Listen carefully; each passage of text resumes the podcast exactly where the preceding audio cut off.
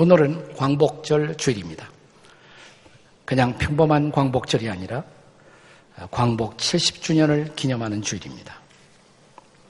우리 교회 예배에 참여하신 분들 가운데는 종종 광복절 주일 같은 특별한 주일에 우리 교회는 예배 시간에 애국가를 부릅니다. 예배 시간에 애국가 불러도 되나요? 뭐 이런 질문하는 분들이 가끔 있어요. 또 이메일로 제가 직접 질문을 받은 적도 있습니다. 어떤 교회에서는 이런 광복절날 애국가도 부르고 싶은데 예배 중에 포함되는 것이 어, 옳은가 옳지 않은가 이런 생각 때문에 예배하고 별도로 예배 끝나고 나서 애국가를 부르는 그런 교회들도 있더라고요. 그런데 여러분 놀라운 사실 하나를 여러분에게 알려드리고 싶어요. 애국가가 본래 찬송가였다는 거 아세요? 애국가가 본래 찬송가였습니다.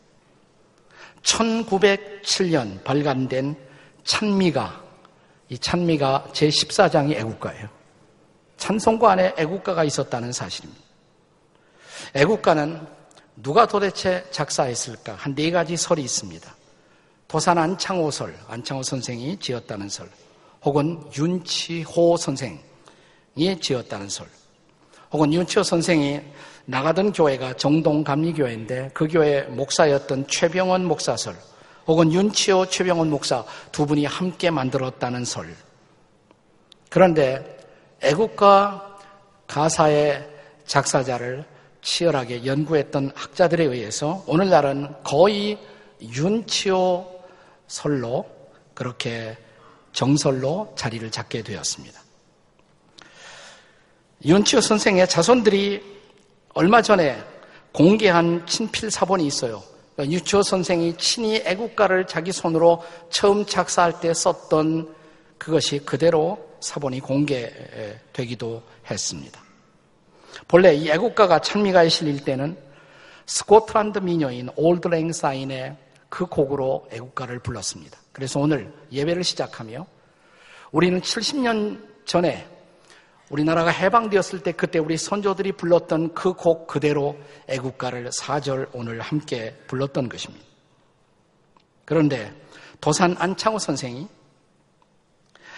어, 외국 가서 섬기던 이민교회 중에 하나가 샌프란시스코에 가면 샌프란시스코 한인 연합 감리교회가 있습니다. 이것은 도산 안창호 선생과 몇 분이 함께 세우고 섬겼던 교회인데 이 교회에 1931년 한 사람이 이 교회를 방문합니다. 이 방문자가 누구냐면 안익태 선생이에요. 안익태 선생. 그래서 작곡가 안익태 선생이 보니까 그날 그 교회에서 애국가를 올드랭 사인 곡에 맞춰서 부른단 말이죠. 충격을 받습니다. 그리고 작곡가이기 때문에 마음의 부담을 느낍니다. 제대로 애국가를 곡으로 만들어야겠구나. 그래서 1935년 오늘날 우리가 부르는 애국가 곡으로 안익태 선생이 작곡을 하게 된 것입니다. 일설에 의하면 안창호 선생의 제안을 따라 애국가 가사의 일부가 변경되었다고 합니다. 본래 처음 가사는 성자 신손 500년은 우리 황실이요 이렇게 되어 있었는데 이것을 동해물과 백두산이 마르고 닳도록 그 다음에 우리 대한 만세 이렇게 되어 있었는데 이 부분을 우리나라 만세 그리고 이 기상과 이 마음으로 임금을 섬기며 처음 그때 우리가 조선 말기 임금을 섬기고 있었단 말이죠.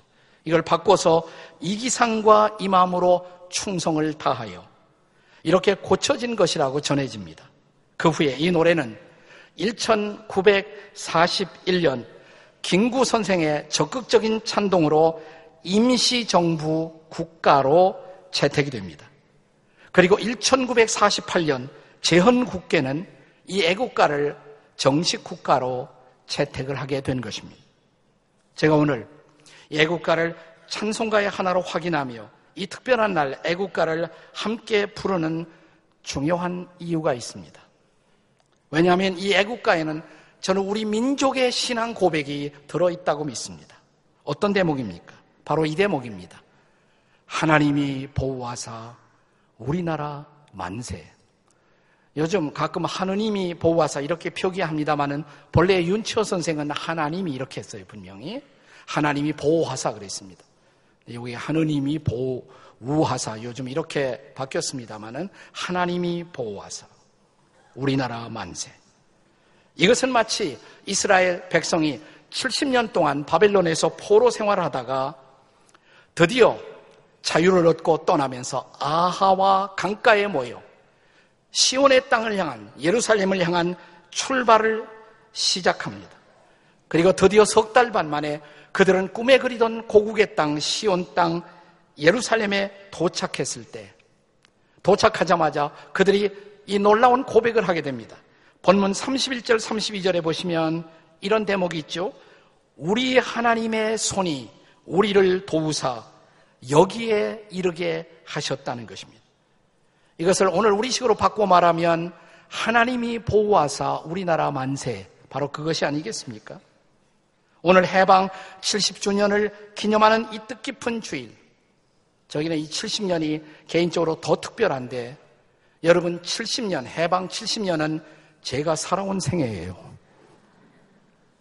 제가 몇 살인지 아시죠? 예. 70년의 세월. 자, 이제 우리 민족이 하나님 앞에서 해방의 역사적 사건을 기억하며 우리 민족이 해야 할 두 가지 일이 있음을 함께 본문을 통해 살펴보고자 합니다. 두 가지 할 일이 뭘까요? 저는 첫째, 하나님의 선하신 도우심을 인정하는 일이라고 생각합니다. 다시 본문 31절을 읽겠습니다. 31절 다 같이 읽습니다. 시작. 첫째 달 12일에 우리가 아와 강을 떠나 예루살렘으로 갈새 우리 하나님의 손이 우리를 도우사 대적과 길에 매복한 자의 손에서 건지신지라. 자, 이 구절은 이스라엘 백성들이 바벨론 포로에서 노임을 받고 자유를 얻고 지도자 에스라의 인도를 따라 바벨론에서 예루살렘까지 오는 동안에 많은 대적과 그들을 노리고 있었던 사람들의 손에서 하나님이 보호하사 그들이 시온의 땅에까지 도달해야 했음을 고백하고 있는 것입니다. 그들은 여러 차례 결정적 위기를 넘어서서 드디어 시온의 자유의 땅에 도달하는 것입니다. 자, 그것을 그들은 역사를 통해 여러 번 경험했지만 특별히 이 시점에서 그 절실한 마음의 고백을 시온의 땅에 도착하자마자 주 앞에 드린 것입니다. 이것은 반복적으로 에스라서를 통해서 다시 확인할 수 있는 민족의 고백이었습니다. 7장, 에스라 7장 9절과 비교해 보십시오. 같이 읽겠습니다. 시작. 첫째 달 초하루에 바벨론에서 길을 떠났고 하나님의 선한 손에 도우심을 입어 다섯째 달 초하루에 예루살렘에 이르니라. 여기 하나님의 선한 손에 도우심을 입어 이 대목을 주의해 보세요. 이것은 하나님의 기적적인 손길에 간섭과 보호가 없이는 우리는 오늘 여기에 설 수가 없었다는 것을 고백하는 것입니다. 그래서 오자마자 그것을 인정하고 고백합니다. 그렇다면 사랑하는 여러분, 우리 민족도 이제 지나간 70년의 역사를 돌이켜보며 우리 민족의 역사 속에 하나님이 개입하시고 그 기적의 손길을 통해서 우리를 도우신 그것을 인정하는 일, 얼마나 합당한 일입니까? 얼마나 필요한 일입니까? 우리 민족의 근세사를 돌이켜보면 우리가 나라를 잃어버릴 뻔한 망국의 결정적 위기가 두 번 있었어요. 첫째는 일본의 식민지 통치를 받았을 때 우리나라의 모습. 우리는 언어를 잃었습니다. 우리 말을 사용할 수 없었어요. 우리의 이름도 잃었습니다. 모두가 일본식으로 우리 이름을 바꾸어야 했습니다. 민족의 정체성을 잃었습니다. 일본의 노예처럼 살아온 것입니다. 만약 일본의 패전이 없었다면 지금 우리는 어떤 모습으로 살고 있었을까요? 그냥 일, 아직도 일본의 노예일 거예요. 그런데 어느 날 갑자기 일본이 패전한 것입니다. 그리고 해방이 왔습니다. 그것이 바로 70년 전의 일입니다. 고 함석헌 선생은 그가 쓴 명저 뜻으로 본 한국 역사라는 책이 있는데 본래 처음 이 책이 나왔을 때는 본래 제목은 성서적 입장에서 본 조선 역사. 이게 본래의 제목이었어요. 이분은 이 책에서 이 해방의 사건을 가리켜서 도둑같이 찾아온 하늘의 선물, 이런 표현을 썼습니다. 도둑같이 찾아온 하늘의 선물. 제가 이 책의 395페이지의 내용을 직접 인용해 보겠습니다. 알아야 할 것은, 우리 모두 알아야 할 것은 해방은 하늘에서 온 선물이라는 것이다. 아무도 모르는 것은 아무도 꾸민 사람이 없기 때문이다. 사람이 꾸미지 않고 온 것은 하늘의 선물이다. 이것은 하늘에서 직접 우리 민중에게 주신 해방이다. 아무도 이에 대하여 공로를 주장할 중간적인 자가 없다. 종이 될 때 별로 반항도 못하고 되었던 것 같이 우리가 놓일 때에도 아무 힘쓴 것 없이 갑자기 뜻밖에 놓였다. 어느 인물이 힘써서 된 것도 아니요. 어느 파가 투쟁을 해서 된 것도 아니다. 그러므로 하늘이 했다는 것이다. 해방은 하늘의 선물이다. 그러나 해방이 되었을 때 일제의 극심한 탄압 속에서도 우리가 아직도 우리 말을 잃어버리지 않았다는 것, 그리고 애국 정신을 아직도 가지고 있었다는 것, 이것은 우리가 기억해둘 의미 있는 사건이었습니다. 어떻게 우리가 다 언어가 말살되는 그 상황 속에서 언어를 잃지 않았을까요? 여러분 그 중심에 교회가 있었다는 것을 아십니까?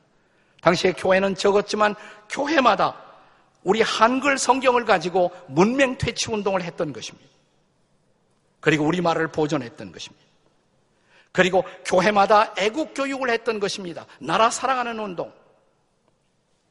그래서 지금처럼 교회가 많지 않았지만 기독교인의 숫자도 적었지만 당시에 나라를 해방시키는 일에 결정적으로 기여한 모든 애국지사의 절반 이상 거의 3분의 2가 크리스찬들이었다는 거 아세요? 독립선언 33인 가운데 16명이 다 기독교인이었습니다. 자, 드디어 해방이 되었습니다. 해방이 되었을 때 누가 애국가를 가장 감동적으로 불렀을까요? 성경을 읽었던 사람, 그리고 성경에 하나님께 기도했던 사람들, 하나님이 이 민족 살려달라고, 독립을 달라고 기도했던 사람들, 드디어 해방이 왔습니다. 그들이 불렀던 70년 전의 애국가를 생각해 보십시오. 하나님이 보호하사 우리나라 만세. 우리나라에는 두 번째 또 하나 망국의 위기가 있었습니다. 근세사의 망국의 위기. 그것은 바로 6.25 전쟁이었습니다. 이 전쟁은 군인만 97만 명, 100만이 가깝죠? 민간인만 250만에 가까운 사상자를 내었습니다. 당시 남북한 인구가 2,500만, 그 중에 약 1,800만 명이 직접 간접의 피해를 입었습니다. 나라의 기관 시설 70% 이상이 다 무너졌습니다. 국토는 벌거벗은 황폐한 산화가 되었습니다. 거리에는 가난과 기하가 넘쳐났고 과부와 고아와 거지들의 나라가 되었습니다. 함석헌 선생의 말을 빌리면 이 금수광산을 세계의 공동묘지로 만든 전쟁이 바로 6.25 전쟁이었습니다. 다시 함 선생의 말을 빌린다면 세상의 모든 나라가 그 나라 중에 가장 젊은 것들을 택하고 기계의 날카로운 것들을 사용해서 이 나라 강산을 두루 밟으며 3년 동안 어우러져 싸워 붉은 피를 붓고 엎드려진 인류의 재단, 십자가의 재단, 그것이 바로 이 나라 6.25의 참상이었습니다. 전 세계 25개국, 전쟁 물자를 보낸 나라까지 40개국 이상이 관련되어 세계 역사 사상 유례없는 참상의 전쟁터를 만들었던 것입니다. 망국의 전쟁, 문자 그대로 망국의 전쟁이었습니다. 한때 밀리고 밀린 이 땅의 전선은 부산을 남겨둔 낙동강 방어선까지 후퇴하여 이제 망명 정부를 수립할 정도로 초조했던 바로 그때 북한군에게 국토의 거의 전부를 내어줄 수 있는 위기에 몰렸던 전쟁이었습니다. 만일 이 전쟁에 유엔군 참전이 없었더라면 지금 우리나라는 어떻게 되었을까요? 그런데 6.25 전쟁사를 연구하는 사람들이 지금도 풀지 못한 이 전쟁의 미스테리 수수께끼 하나가 있습니다. 그것은 왜 유엔 안보리가 열렸을 때 소련이 유엔군 파병 결의 때 거부권을 행사하지 않았는가라는 사실입니다. 많은 썰이 있어요. 그러나 하나도 속 시원한 해답은 아직도 없습니다. 그러나 우리는 여러분과 저는 해답을 합니다. 하나님이 그렇게 하신 것입니다. 그래서 드디어 유엔 참전 결의가 있었고 저 메가구타 장군의 유명한 인천 상륙 작전을 통해서 전세를 역전하고 그리고 마침내 이 비극적인 전쟁은 종전은 아니지만 휴전으로 막을 내렸던 것입니다. 그런데 이 전쟁의 한복판 속에서 이 전쟁 못지않게 치열하게 이 국난을 극복하기 위해서 피어 올린 운동이 하나 있었다는 거 여러분 아세요? 구국 기도 운동입니다. 그때 우리나라 도처에서 구국 기도회가 열리기 시작했습니다. 마지막 남은 도시였던 부산 피난문이 몰려든 부산 초량교회에서는 거국적인 구국 기도회가 열립니다. 거기에 참석한 모든 지도자들은 가슴을 쥐어뜯고 민족의 죄를 참회하며 하늘의 도우심과 은혜를 구하기 시작했습니다. 이승만 대통령도 여러 번 그 기도에 참여합니다. 그리고 이 기도회를 진행하는 도중에 들려왔던 소식, 그것은 유엔군 참전과 인천 상륙 작전의 성공이었습니다. 그리고 전쟁 이후 62년 만에 역사사상 전쟁의 참화를 극복하고 오늘 한반도의 절반인 남한 땅만이라도 우리가 이 국난을 극복하고 일어서서 선진국의 문턱까지 다시 일어선 이 나라를 보면서 그 한복판에서 나라를 위해 기도했던 사람들이라면 오늘 우리가 부르는 애국가의 감회는 얼마나 다르겠습니까? 하나님이 보호하사 우리나라 만세. 그렇습니다. 우리는 늦게나마 이 역사 속에 간섭하신 하나님의 기적의 손길을 기억해야 합니다. 이 민족을 버리지 않으신 하나님의 선하신 손길을 기억해야 합니다. 그리고 그 하나님의 선하신 손길의 간섭을 인정할 수 있는 겸허히 인정하는 여러분과 제가 되시기를 주의 이름으로 축원합니다. 그것을 인정하는 일, 그 첫 번째 할 일이에요. 하나님의 선한 손길의 간섭을 인정하는 일. 그리고 두 번째 할 일이 있습니다. 그것은 하나님의 선하신 도움을 감사하는 일입니다. 다시 본문으로 돌아와 에스라의 인도로 바벨론 70년의 포로에서 돌아온 이스라엘 백성들이 시온의 땅으로 돌아와 제일 먼저 한 일 뭘까요? 35절 말씀입니다. 본문의 35절을 다 함께 읽겠습니다. 시작.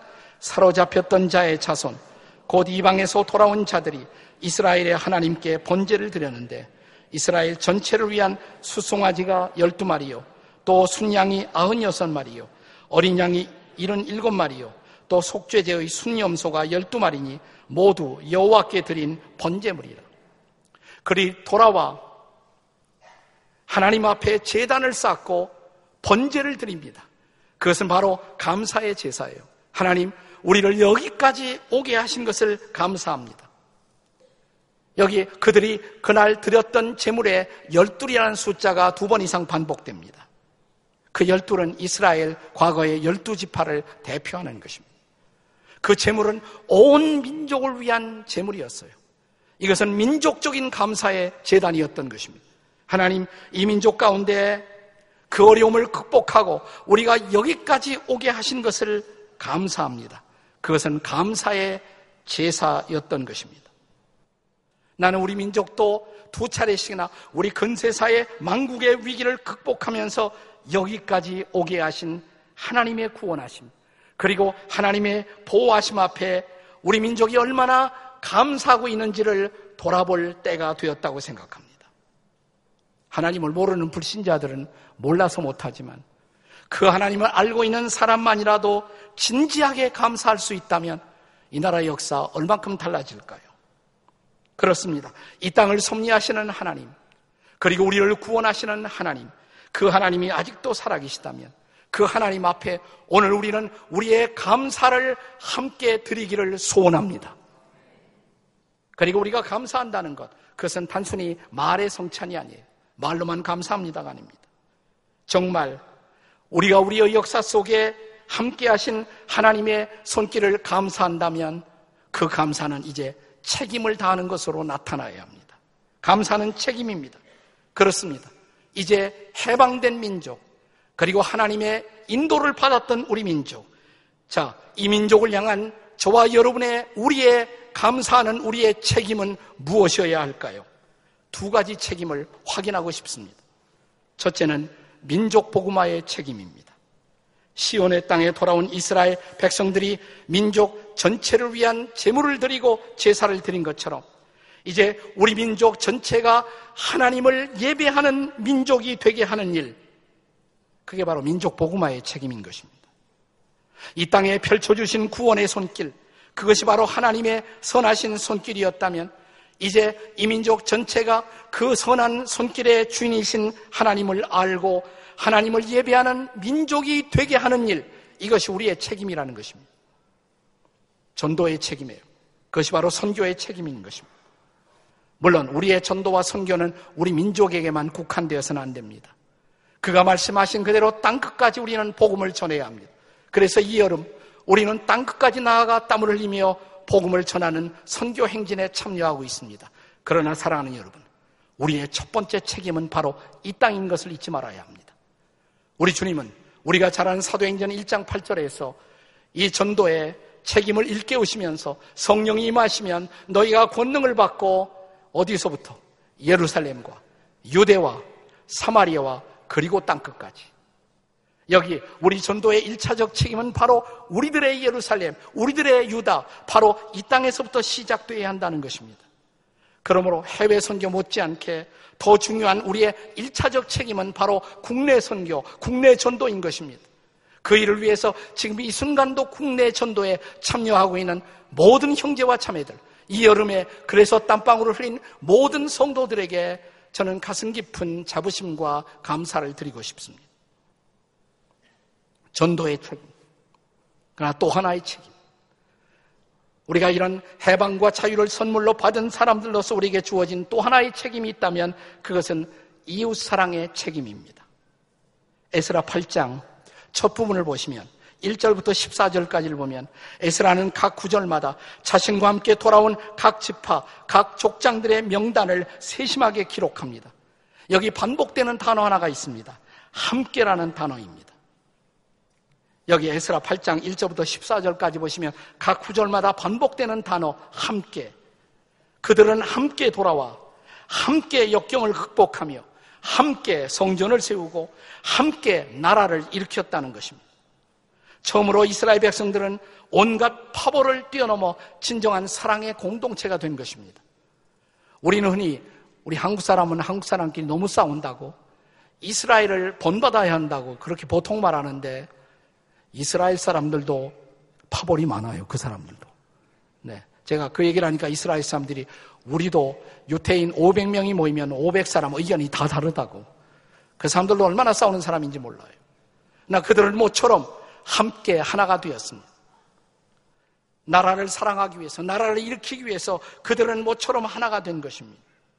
사랑의 공동체가 된 것입니다. 여러분, 성경이 우리에게 전도의 책임 다음에 끊임없이 우리에게 요구하는 책임이 뭐예요? 이웃사랑의 책임이죠. 전도의 명령, 가장 위대한 사명, 그러나 또 하나, 가장 큰 계명, 이웃사랑의 명령이 아니겠습니까? 내 이웃을 내 몸과 같이 사랑하라는 것입니다. 사랑하는 여러분. 그렇기 때문에 우리 주변에 가장 연약한 이웃도 내 소중한 이웃으로 끌어안는 이 민족이 되게 하는 것. 아니, 우리 중에 지극히 작은 자 하나도 소외되지 않도록 돌아볼 줄 아는 민족이 되는 것. 우리가 총을 들고 맞서 싸웠던 북의 형제들까지도 다시 사랑으로 끌어안는 민족이 되는 것. 그리고 이제는 우리가 총을 내려놓고 분단의 절조망이 있었던 그곳에 평화의 낙원을 함께 만드는 민족이 되는 것. 이것이 남아있는 우리의 책임인 것입니다. 오늘 이 뜻깊은 주일에 우리가 사회복지 우리 법인에서 여러분들에게 이런 후원 신청을 함께 했으면 좋겠다고 말하는 것도 우리의 이웃 사랑이 말뿐이 아니라 구체적으로 되기 위해서. 구체적으로 되기 위해서. 그래서 한 달에 점심 한 번만 굶준다. 이 생각으로 참여하시면 우리가 구체적으로 소외된 이웃들을 돌아보는 교회 공동체의 사랑의 행진을 계속할 수 있다는 것입니다. 이것도 못하면 더 좋은 방법 가르쳐 드릴게요. 우리 지하실에 가면 우리 식당이 있는데 최근에 우리 사회복지재단이 다시 아주 새롭게 다 메뉴도 짜고 새롭게 만들어서 다시 출발합니다. 맛도 굉장히 좋아졌어요. 그 모든 식당의 수익도 우리는 소외된 이웃들을 돌아보는 일에 다 집어넣습니다. 후원금 참여 못하면 밥이라도 먹으시기를 바랍니다. 네. 오늘 다 참여하고 가세요. 네. 함석근 선생님은 뜻으로 본 한국 역사에서 우리 민족에 남아있는 마지막 역사적 책임을 이런 말로 표현했습니다. 늙은 갈보처럼 짓밟혀온 이민족. 이제는 그 늙은 갈보를 아름다운 순환의 여왕으로 다시 단장시키는 일. 그것이 우리 민족에 남아있는 책임이라는 것입니다. 함 선생은 자주 우리 민족을 길거리에 나앉은 저 유명한 조각가 로댕이 조각했던 늙은 창부, 늙은 창녀에 비유하고 있습니다. 이 남자, 저 남자, 숱한 남자들에게 짓밟힌 것처럼 수많은 강대국에 짓밟혀온 이 나라, 슬픔과 아픔의 기억밖에 없는 이 민족. 그러나 로댕은 이 늙은 창부 안에서 여전히 엄숙하고 아름다운 미를 발견했던 것처럼 우리도 로댕이 되어야 한다고. 이 순환의 역사 속에서 다시 한번 민족의 가치를 발견해야 한다고. 다시 민족을 일으켜 거룩한 여왕으로 단장시켜 세워야 한다고. 그래서 모든 사람이 엄숙함과 존경을 가지고 이 민족 앞에 엎드리게 만들어야 한다고. 이것이 우리들의 남은 후손들의 책임이라고. 어떻게 그 일을 할 수가 있어요? 두 가지입니다. 복음과 사랑입니다. 복음과 사랑. 우리가 참으로 복음의 고귀함을 알고 다시 이 복음을 전할 수가 있다면 왜 그래요? 복음은 사람을 새 사람으로 만드는 유일한 메시지이기 때문에 누구든지 그리스도 안에 있으면 새로운 피조물이라 이전 것은 지나갔으니 보라 새 것이 되었도다. 이 민족이 정말 복음을 받아들이고 복음 안에서 다시 새 민족이 될 수 있다면 그리고 주님이 우리에게 보여주신 그 사랑을 따라 원수까지 사랑할 수 있다면 우리는 지나간 역사에 핏뿌린 역사를 뛰어넘어 이 땅에 참으로 사랑하는 한 새로운 나라를 일으켜 세울 수 있다면 그때 비로소 우리가 부르는 애국가는 우리 후손들의 영원한 프라이드가 될 것입니다. 하나님이 보호하사 우리나라 만세 대한 사람 대안으로 길이 보존하세 그때 우리 민족은 이 땅에 존재할 필요가 있는 민족 그리고 이 민족을 섬기는 한국 교회는 하나님 앞에 부끄러울 것이 없는 교회로 설 것입니다. 오늘 순환의 여왕, 찢겨진 갈보처럼 천년 이상 짓밟힌 이 민족이 다시 일어설 수 있도록 복음과 사랑, 이 위대한 책임 앞에 다시 우리 자신을 드리는 저와 여러분이 되시기를 주의 이름으로 축원합니다.